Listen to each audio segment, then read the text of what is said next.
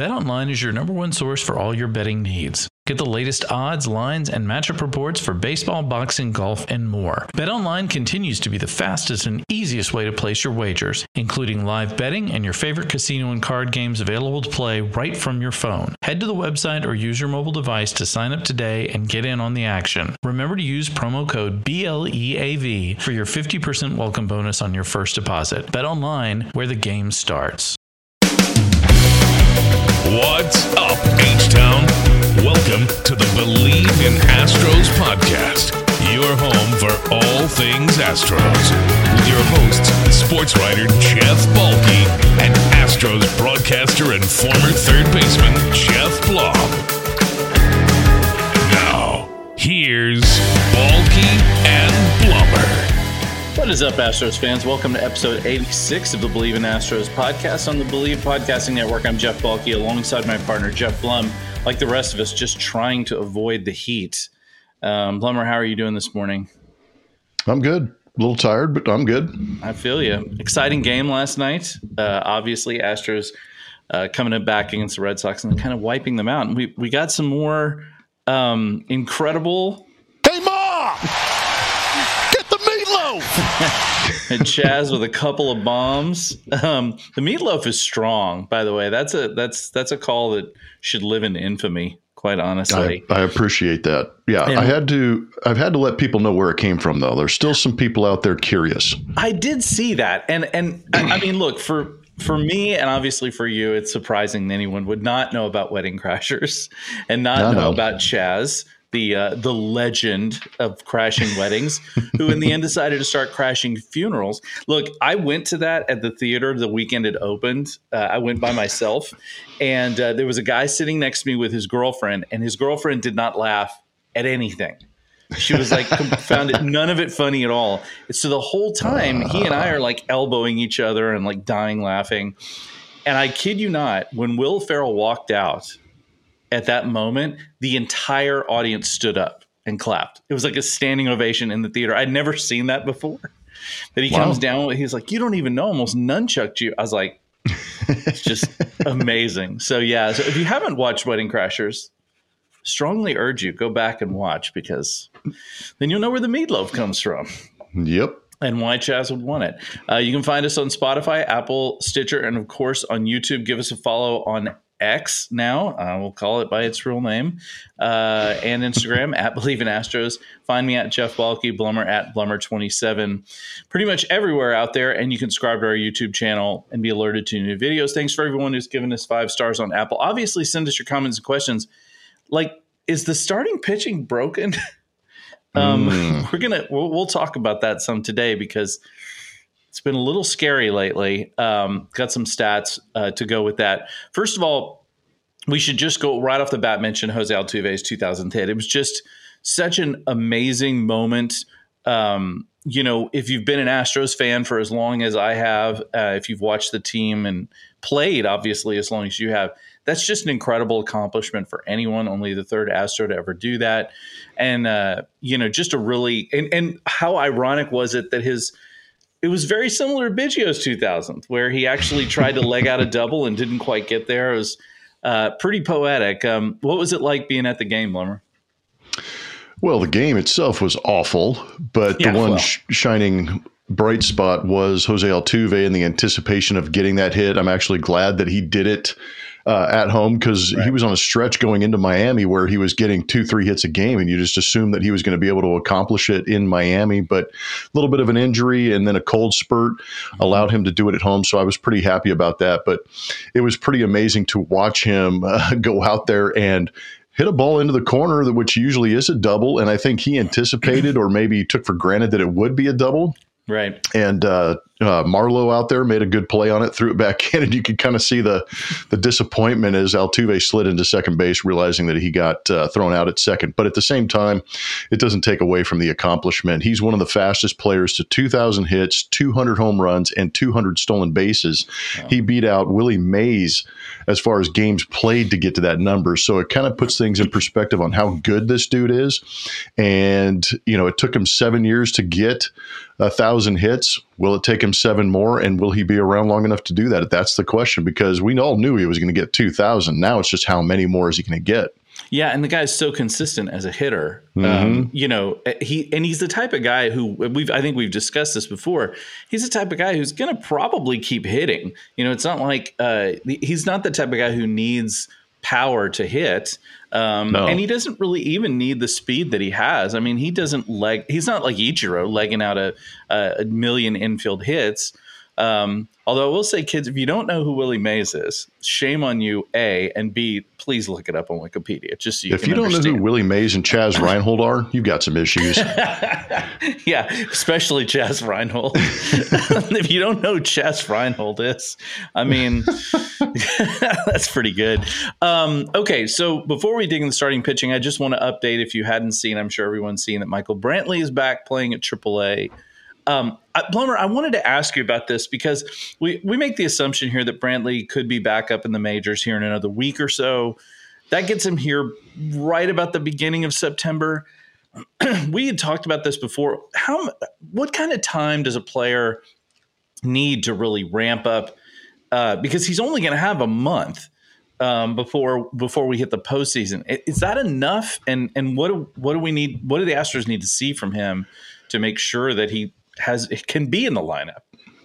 Well, as it stands, on that second rehab stint he's on, I believe he's four for his last 11. So he's gotten 11 at bats and he's kind of doing the every other day thing. And I think that they're Yeah. planning on trying to get him to play back to back days just to see how the body responds, see if that shoulder responds. And that's all that really is, is a test to see if he can go back to back games. Now, when he gets to the show, because I do believe, like you said, he's going to be up here maybe in the next week or 2 Mm-hmm. Um, is I don't think he's going to be that everyday guy. I think that he is going to be that every other day guy because there's such a battle for who's going to get the DH spots. But now that you've found Yainer a spot at first base potentially Right. um, down the stretch, you know that gets him some at bats. But uh, you know Jose Abreu is going to be healthy and coming back. What do you do then? So there's going to be a bit of a logjam in this lineup trying to get the appropriate guys out there, and that's going to put a lot of pressure on Dusty to get the right matchups and get the right mix in the lineups. But that being said, you know, I think when Michael comes back, it could be an every other day thing. Um, I anticipate in, he won't go right back into that two hole for me. He'd go right back into that six or seven hole and just start Mhm. driving in runs, which would be a lot of fun. But to your point, you know, down the stretch, if he could get at least 50 to 60 at bats, which, you know, uh, what is that, 15 games, 20 Yeah. games almost? About like If that, he could yeah. get 15 to 20 games in, I think that that would really benefit him and make him a valuable piece in the playoffs when the Astros get there. Yeah, it, it- I, I don't know. You know, I, obviously I didn't play the game like you did, so it's hard to tell. But it, it does seem to me, especially he's a little bit older. You know, guy needs a little time to adjust um, just to what's going to happen. I, it's funny that you mentioned Yainer. Um, he had some good picks at first. Um, he's clearly a good athlete. Obviously, he's. I like the the uh, discussion of his glove last night during the game of how he's uh, switched over to the black glove now. I I always loved first baseman's gloves for some reason. I just thought they were kind of cool looking. Um, but uh, he's been good at first. You know, he's not spectacular, but I don't think anybody's been good expecting. enough. He's been good enough, and that's it. Mhm. And that's enough to get him in, especially with Abreu still out. Yeah, it, it, it- you've got to remember, and I said this on the broadcast yesterday. This is a primary catcher. This guy has been born and bred catching, throwing on the gear. He's not a first baseman, and learning first base at the big league level is very tough. Having done it, Yeah, there's a lot of responsibility over there that you don't anticipate. Where to go on cutoffs? Uh, you're you're sprinting to first base on every single ground ball. Uh, pickoff plays aren't as easy as they look, and he's doing it in a pennant race. So I give him a lot of credit for just having the you know basically the you know the the cojones to go out there Yes. and just throw himself into harm's way and trying to get that bat in there. But he's done it to himself because the stick is so good. I mean, he's unbelievable. He and Chaz are going to end up with 20 plus home runs. And that was remarkable. If you'd have said that to me in March, April, I wouldn't have believed you. I'd have said, man, I don't know how they're going to get in there and get those at bats, but they've done it and they produced. And to Yainer's credit, he's forced his way into that lineup. Yeah, think about that for a second. Think about the fact that Yainer Diaz and Chaz McCormick are probably going to have 20 home runs each, right? Um, and 50 plus RBIs each. Chaz is going to be up over 60 easy. no one no one would have predicted that at the beginning of the year. Nobody, not a single person. There's not. If you had, then you should bet on the lottery immediately. Um, mm-hmm. Take every penny you have and sink it into a guess because you'll probably win. I mean, let's talk about Chas a minute. Like another two home runs last night. The guy is like, you know, he's he is as good against lefties as as Yainer is bad against lefties probably. Um, but uh, the thing about Chaz is he looks now so confident at the plate. He gets up there. He's he's a guy that I think had been a little bit of a free swinger, but he looks like he's more careful in selecting his pitches now. He just looks like he's matured as a baseball player over the course of this year. And obviously, a guy that we didn't know was going to be the starting center fielder at the beginning of the year. No one was really sure. Everybody was thinking about where are we going to find our center fielder from? Well, I think you found it. Yeah, I think you did too. And I know that Dusty's done a good job of mixing, you know, Jake in there too. Yeah. Uh, I kind of like the the outfield arrangement last night for Christian Javier was great as far as athleticism and yes. range and ability to cover ground with Chas in left, Meyers in center, and then yes. Tucker back in that lineup. So uh, if you can have a defensive alignment like that that's going to track the ball down, that's highly appealing. But at the same time, you know, Chas, again, much like Yainer, has swung himself into that center field job. He, he has produced, he has caught the ball. He has done everything right. And he's actually done a pretty good job of holding runners to, you know, not letting them gain 90 feet because that's really right. been an issue for Jake Meyers is controlling the running game out there in center field. Um, yeah. But, you know, Chaz has been fantastic. And you're right about the maturity. Hearing some of the conversations and interviews he's doing, he's making the appropriate adjustments. And that's what I like to hear. Because if that, he's already got the athleticism and the ability, but when that mind start working, working in the right way, in the right way, unlike mine can right now. Um, he he's going to be better, but he's making those in game adjustments. He did against Paxton and ended up shooting him into the Crawford boxes. That was beautiful. Yeah, and he's pulling the ball more. Um, that's mm-hmm. something you know. Chaz is the opposite field home run guy. Uh, you know, kind of always has been, but now he's been pulling the ball almost as much this year as he's been hitting the ball to right. And that just to me, I mean, I don't know. It, it, it seems to me like he's just seeing the ball better. Um, and that just you know it just makes for everything easier for him. Um, since you mentioned center field, uh, somebody asked me this question the other day, and I, I wanted to bring it up to you, and because I, I, thought it was interesting. Why is it that Justin Verlander wants Mauricio Dubon in center field? What is, is there like?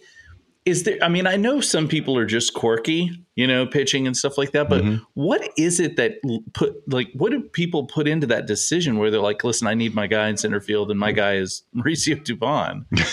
I don't know. It's just a verlander saying i want this guy and you go yes sir. You put him out there. I don't know. Right. Uh, i don't know. I, I you know maybe you know it would probably be beneficial. I mean, you could have the same outfield alignment that you had for Christian Javier, just put Dubon in center field instead of Jake Meyers and maintain right. some of that, uh, maintain at least some of that offensive integrity by keeping Chaz in that lineup uh, might be an option and keep Yordan in that DH role and have Yainer at first base because he's such a fly ball pitcher. You know, that could be the arrangement. But at the same time, I'm not sure. You know, I know as a, for pitchers being able to look in, seeing a target that looks good to them, uh, working well with the signs and the pitches they're given. You know, obviously that makes sense with the catcher. Yeah. But I, you know, this is the first I've heard of actually having a center fielder uh, behind you that makes you feel comfortable. So he he loves Mauricio Dubon, and if it takes Mauricio Dubon being in center field to have Justin uh, be comfortable and pitch well, let's go out and do it because Mauricio's uh, Mauricio's going to play you a decent center field. Yeah, I don't think he's as good as Chas McCormick or maybe a Jake Meyers out there, but at the same time, you know, he's still a decent stick. Yeah, and and I, I kind of wonder too if maybe Verlander feels better about him because he thinks he sees something like if he sees a tipping pitch or or something it could like be that. the arm too now that i think about it you know mauricio's got a very good arm for surprisingly for yeah. an infielder playing in the outfield yeah he really does so maybe that's part of it too um so the astros get they just i want to dig into some this series against seattle um what a what a disaster of a weekend i mean you know, yeah, I think Maldi was polite in saying it was a slap in the face because I would have called it a, a straight, you know, gut punch or a punch to the jaw. I can think of some more vulgar terms as well, but mm-hmm. and I probably have used them over the course of this weekend. um, I, I, can tell you that it, it's just it's so incredibly disappointing when really the Astros had an opportunity to kind of bury Seattle. They had an opportunity to really extend their lead over them, get some safe distance between them and the wild card spot. So they didn't even have to think about that. They could just focus on the Rangers, who, by the way, lost again last night. Now all these teams are within two games of one another, mm-hmm. and um, and I mean, while that'll probably make for an exciting down the stretch run, um, it, it you know, it's weird to me that um, you have a team that goes out there and just lays an egg against Seattle. I mean, granted, props to Seattle for being good, mm-hmm. um, mm-hmm. but you know, and then they have this team. Blummer, do team meetings work? I mean, like everybody talks about these team meetings. I'm sure you've been in team meetings before. I can tell you this: every time somebody like says, "Let's have a team meeting," I'm always like, "Oh Jesus, really? Do we have to?" so, I uh, mean, yeah. what what do we take away from this weekend from the the sweep and the and the quote unquote team meeting and the slap in the face? What, I mean, what can we take away from all that? Well, I mean, for for one game, it's worked. you know, well, so you've got to appreciate that. But at the same time, uh, you know, I, this hasn't been a team in the past where you've had to have the team meeting, and I think that's what's interesting about it. But Maldi felt the urge. He's, you know, obviously a leader inside that clubhouse, mm-hmm. and felt the uh, need to go out there and and do that. Uh, you know, it was a combination of things over the weekend against Seattle, where Seattle is playing the baseball that I think Seattle expected to be playing all season long. Yeah, is the offense showed up. Julio Rodriguez was on an absolute uh, tear, mm-hmm. and then you had the pitching back it up. So that's that's who the Seattle Mariners anticipated being: good pitching, great hitting, and winning ball games. And then at the same time, timing is everything. So you catch Seattle on a heater, and then you catch the Astros just being completely flat. I think the the ultimate dog days showed up for three days because what I saw was a, lethargic team. Yeah. Uh, and they, what got me was some of the mental mistakes that were being made. And it just shocked me. And I think that's probably what shocked Martin Maldonado too, and kind of felt like he needed to snap these guys back because these guys are way too good to be losing that badly to the Seattle Mariners, even though they've owned them this season. But at the same time, there's still plenty. There's not plenty of season left, but there's still season left to go out there and do it. But the way these Mariners are playing, you've got to take care of your own business uh, right now. Yeah, you absolutely do. And I, somebody posted this on Twitter. I'm, I'm, I'm sorry for whoever it was that I'm going to fail to remember their name. On but X, man. On. Dude, it's like when they changed the the oh. disabled list to the injured list. Oh yeah, I kept saying you know DL. I finally have become accustomed to the IL, but it's like Twitter. Eh, come on, X. It's, well, it's like the X? Guardians, you know, yeah. or the Commanders in football. Mm-hmm. Like, oh, I, yeah, I butcher the Indian Guardian thing all the time. I still actually but call I, the, I still accidentally call the Wizards the Bullets sometimes. That's yeah, stupid. that know. makes sense. I mean, yeah. Come on. I just like asking people if they're on X. that is being a 90s kid. That is exactly being a very 90s. kid. It's like, hey, man, uh, are you on X? I, I, usually ask it around three or four in the morning, though. That's exactly right. And if the person's really thirsty, then you know what the answer yeah. is. Um, so, so, so digging into, not that I know anything about any of this. Um, so dig, I've heard.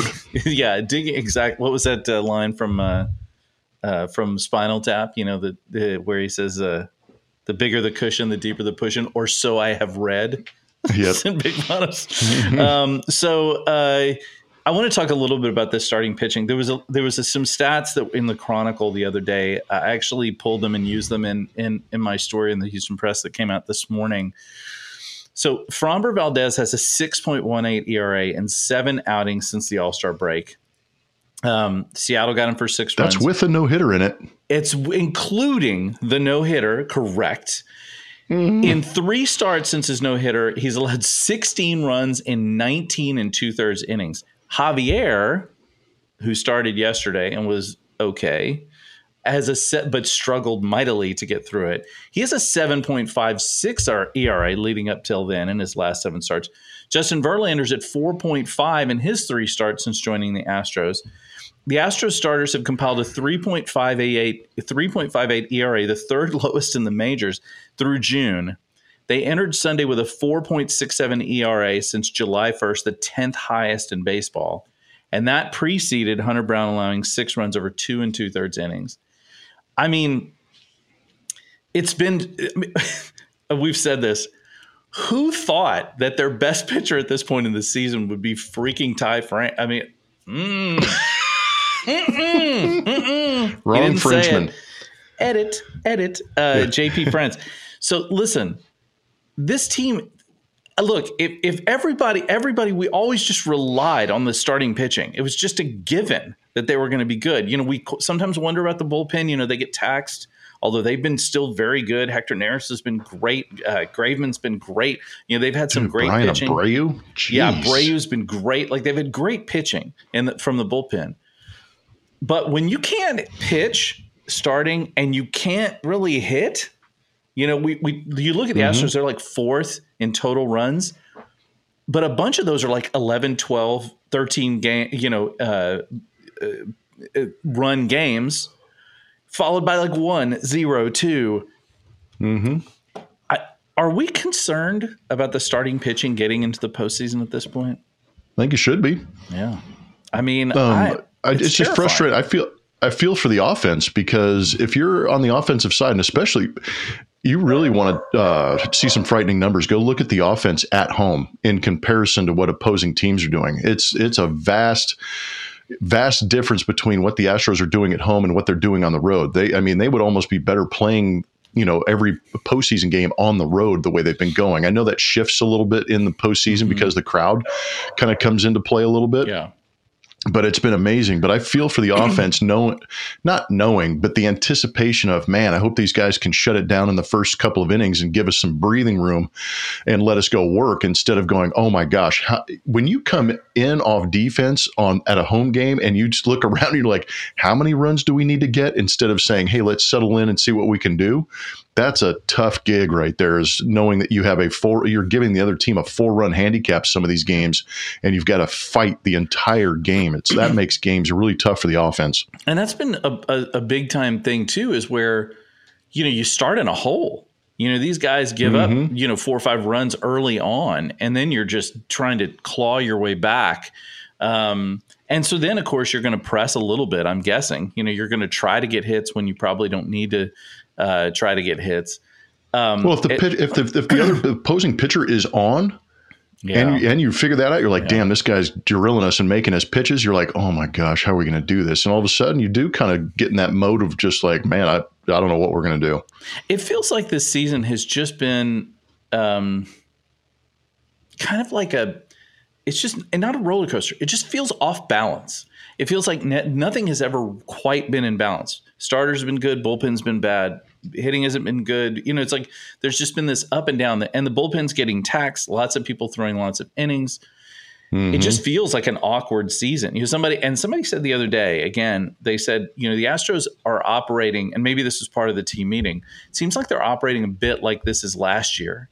But last year they were 10 games up in the division. Yeah, they're kind of coasting like they've got a huge lead, but they don't. Yeah.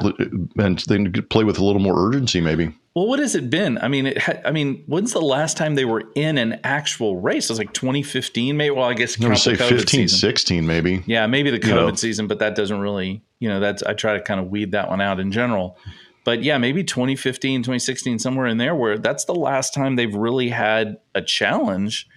And maybe they're so used to it that they're just kind of like, eh, we're gonna roll on in and but you can't do that. Not in not in pro sports, man.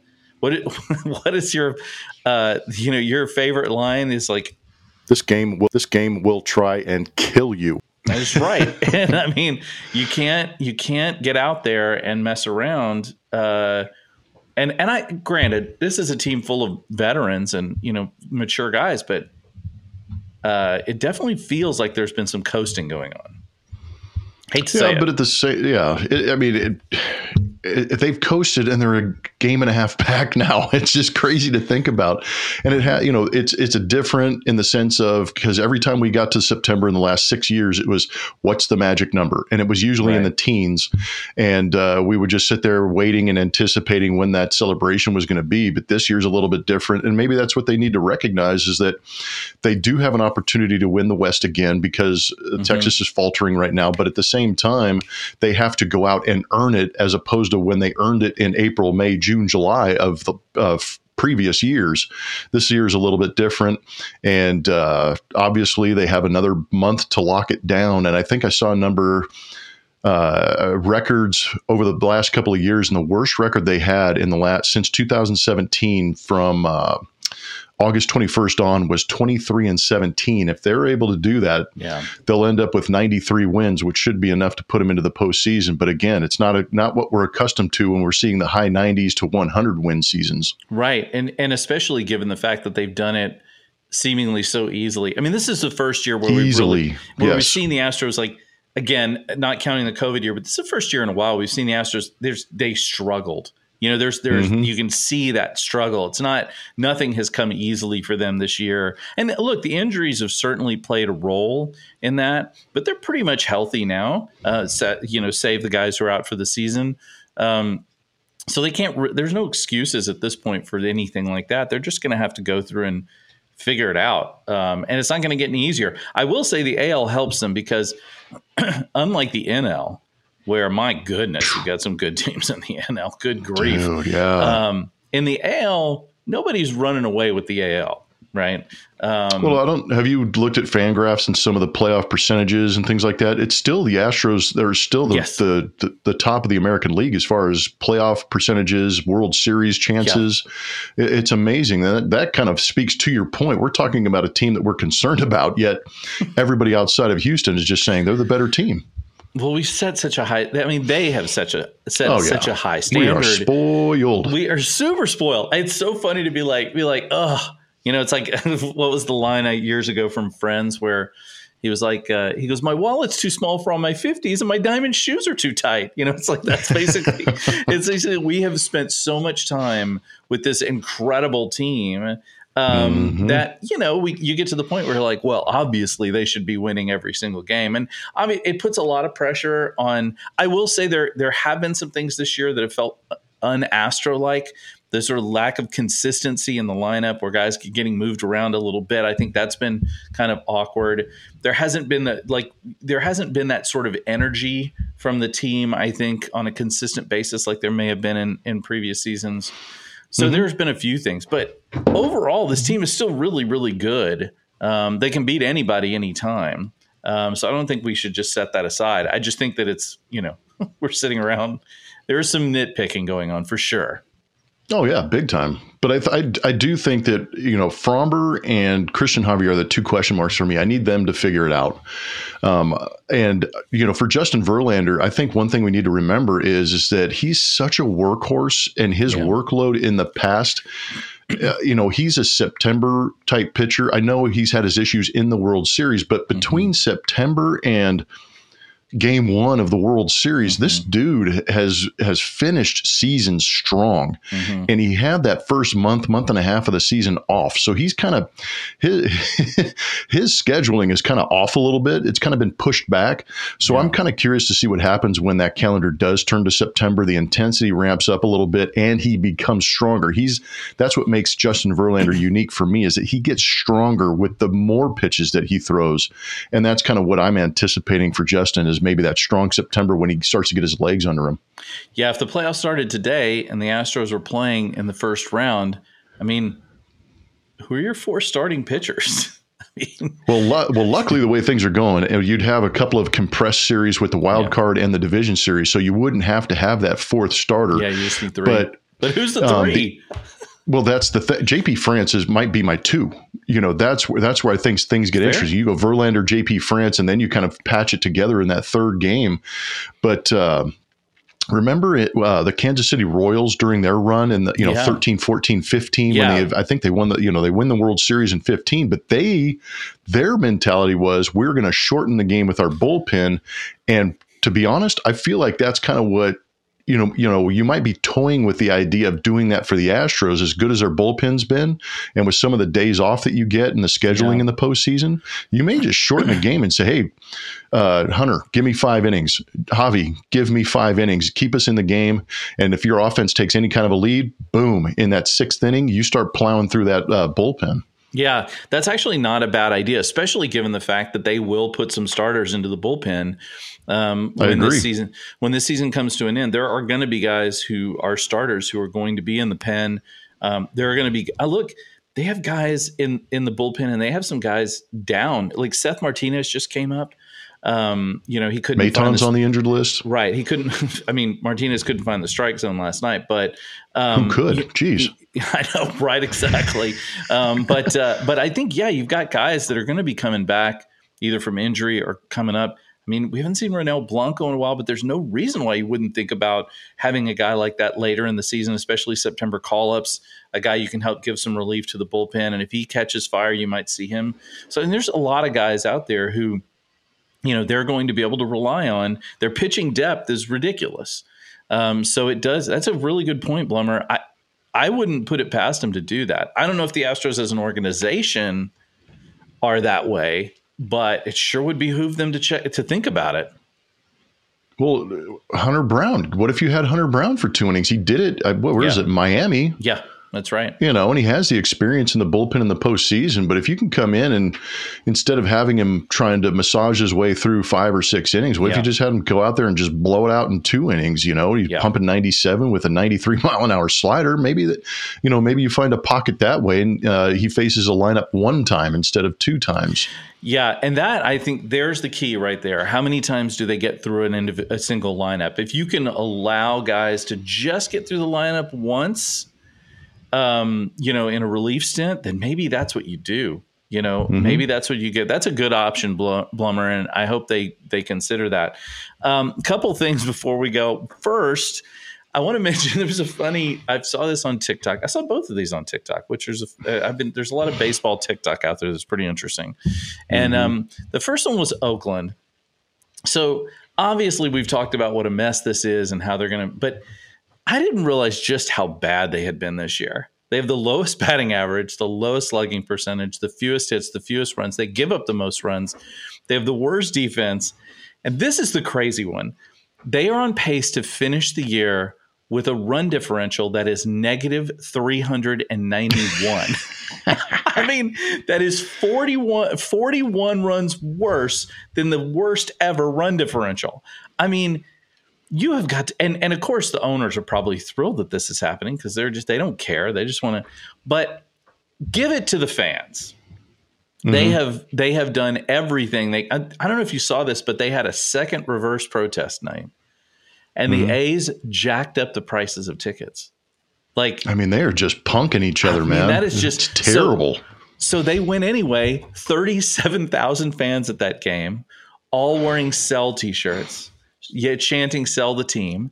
The kids who run the bases chant sell the team, which is amazing. They have a big thing in the Good parking parenting. lot that has pictures of the owner on it that people can, are, can come out and throw rotten tomatoes at before the game. Of Oh, course, they hold up the most creative damn signs, you know, during Mhm. the game. This is a I- look. I don't want the A's to leave. They probably will, but man, I got to tell you, I'm really enjoying the chaos. Uh, it is fun to watch fans fight back. No, it is, and that, that's a very passionate fan base. And I, you know, this this generation of fan should should go back and do some history work on the Oakland organization. It's a historic franchise. Yes. You know, during the '70s, they were the team to beat in the American League, and you know, through the '90s, they had the Bash. I mean, there is a lot. Rickey Henderson. Uh, you know, there, there's Blue been back in the day. I mean, there's been there- some amazing. yeah, there's been some fantastic ball players that have gone through Oakland, and then you go and di- dig into the city and the the amount of ball players that the city has produced in some of their little league and and high school and college teams. I mean, it is amazing what that that the history of baseball in that area yeah, has produced. And i obviously have an affinity for that area having gone to school up there Yeah. and watched a lot of games as a fan in oakland before that that damn davis you know mount davis out there that al davis built and completely ruined uh, any sight line out there but uh, it's a passionate fan base i feel for them and i you know moving out of there is going to be it's it's going to be tough because that that is one of those old school fan bases that really had a passion for the game, and they're going to be missing out because their owner's being a prick. yeah. It's hard to imagine that the that Oakland's going to lose both the Raiders and the A's. I mean, you're talking Mm-hmm. about fan bases that are. I mean, it's like the Cleveland Browns fan base, you know, or any of those. I mean, it's like you know, or the- Oilers. these- or the Oilers, or it's like Honestly, it's I, like I hate these franchises moving. I don't know if I'm old school or sentimental, Mm-hmm. traditionalist, whatever you want to call it. But I mean, even, you know, the the Colts, the Browns, the Mm-hmm. Oilers, the A's, the you know, even the Expos. I mean, it, it, yeah. it pains me. I, I don't like seeing it. Yeah, and and I, there, well, the this the Sonics are one that just kills me because it was such a it was such a brutal I agree on that one, big where time. they they pretended that everything was fine, and then Howard Schultz sold the team to Oklahoma.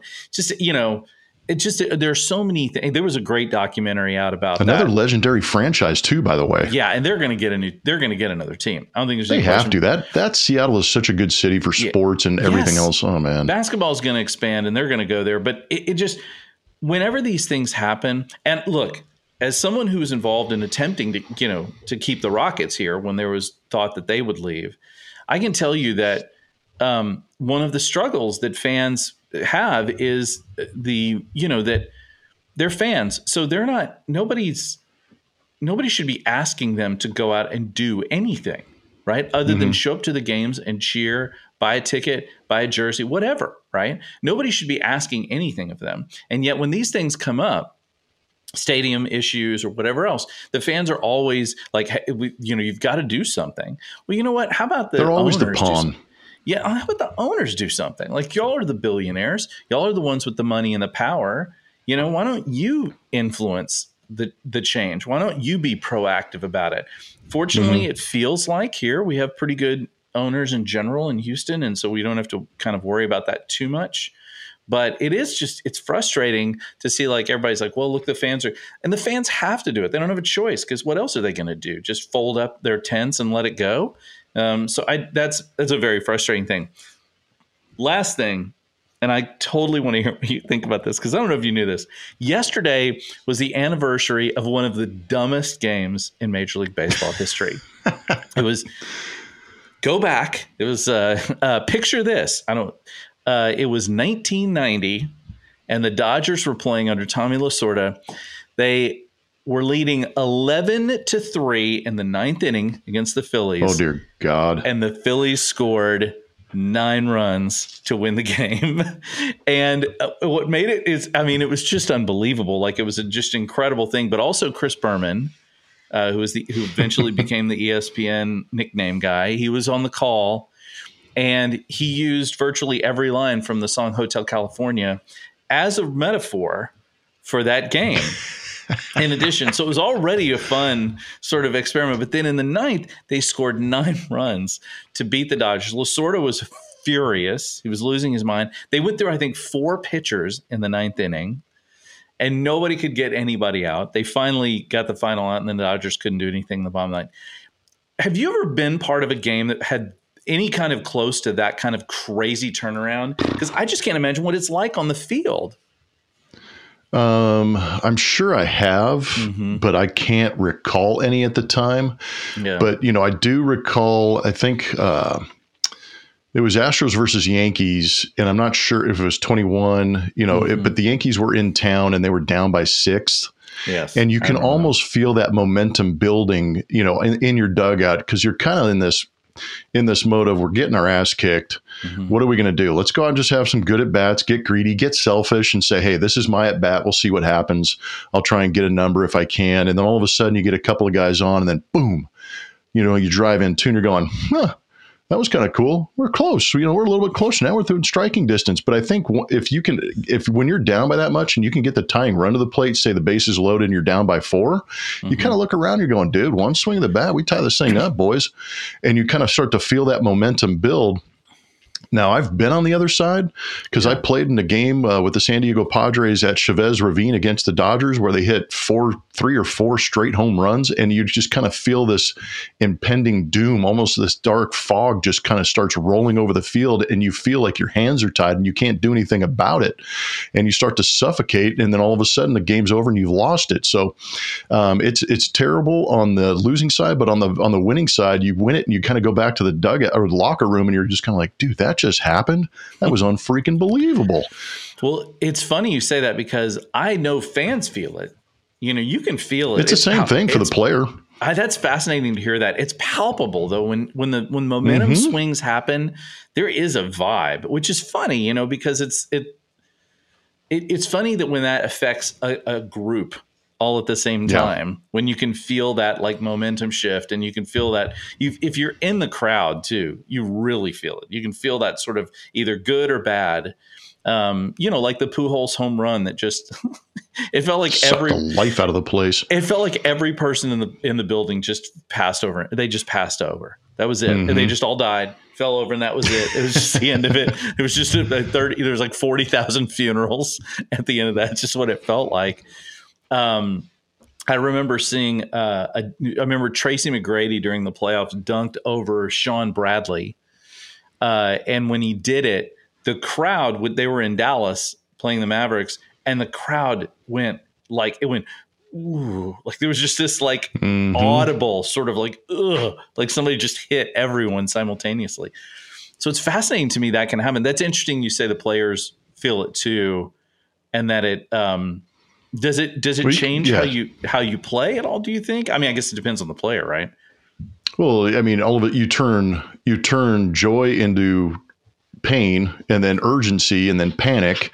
But on the the winning side, all of a sudden that energy just overwhelms you, and you catch that second win, and you start to just blow through it, and you're just like, man, we're going to win this game. We're going to find a way, you know. But you don't find that way until you start getting base runners and realizing that you you can see the panic in the the losing team. Yeah. Can you really? That's fascinating. That to me is a really interesting part of sports. You know, sports is a obviously a skill, uh, you know, game. It's something where you have to be really, really good. But the fact that emotion can impact it to that level, uh, and that you guys feel it the way we do, that's that's pretty awesome. I love hearing that. All right, well, thanks everybody for joining us. Blummer, you got any final thoughts? We got a couple games against the Red Sox. Then uh, I guess you get a day off, and then then we're on to the Tigers. Uh, who, good lord, the AL Central. Woo, my lord, says a Yeah. dumpster fire happening in the AL Central. Um, what what what is um what are your thoughts on this coming week? What the Astros need to do? I mean, it's now it's a tight race. Well, against the Red Sox, I feel like all you got to do is put the ball in play and let them throw it around a little bit. Uh, their Right. defense is absolutely horrific for whatever reason, and I know that Alex Cora is doing a great. He's done a great job up to this point in the season of managing this team and trying to get them to win ball games. They're in contention for a wild Yeah. card, but man, if I'm pitching on this team like James Paxton did last night, and I'm watching this defense, I'm going, dear Lord, we need some help. But uh, at the same time, you know, hopefully this meeting went well for the Astros and they can continue. Just remember that as good as Chaz Yainer, Altuve, um, uh, Tucker have been, Alvarez hasn't been that guy yet. Right. And if he gets hot, watch out. And if you get Brantley back, watch out. Do you, did Chaz deserve that hit? I mean, No, Ra- Rafael Devers, he hit the ground like he had been hit with a 150 mile an hour shot. Hey, it was a 90 mile an hour, and he just fell to his knees. if you hit a ball and the guy catches it, how is that a hit? I don't. I don't freaking understand. I don't know. I heard you having a Uh, panic attack about it. I've, I've got a conspiracy theory out there, but you know, I you know, I don't want to be. I don't want Rob Manfred calling me next. Oh God. He should just call us both right now. Just get us in the principal's Yeah. office. Let's have it out. I'm done with Rob Manfred. just just for for until next time just think about why it would why major league baseball would want more hits just think about that question right there All right. I'm going to ponder that until next time. That's going to be excellent. Mm-hmm. Um, but Rafael Devers, of course, then he turns around a little bit later and throws out Jeremy Pena on like an unbelievable throw. I'm like, you fell to the ground on a, on a 90 mile Honestly. an hour exit velocity, and then the you make routine that play you box but you make that play Well, let's hope they just keep doing it. Come on, Red Sox. Yeah. More errors. We'll, we'll love it. Thanks everybody for joining us again today. We'll be back with a fresh pod brought to you by Bet Online. Huge thanks to everybody who's watching and listening all over the place. Sweden recently. Um, I don't know anything Swedish. I, no, it's a it's it's part i of our should heritage. i'm like half swedish so no. So we're very thankful for all of you guys. Have a great week, and as always, go Astros.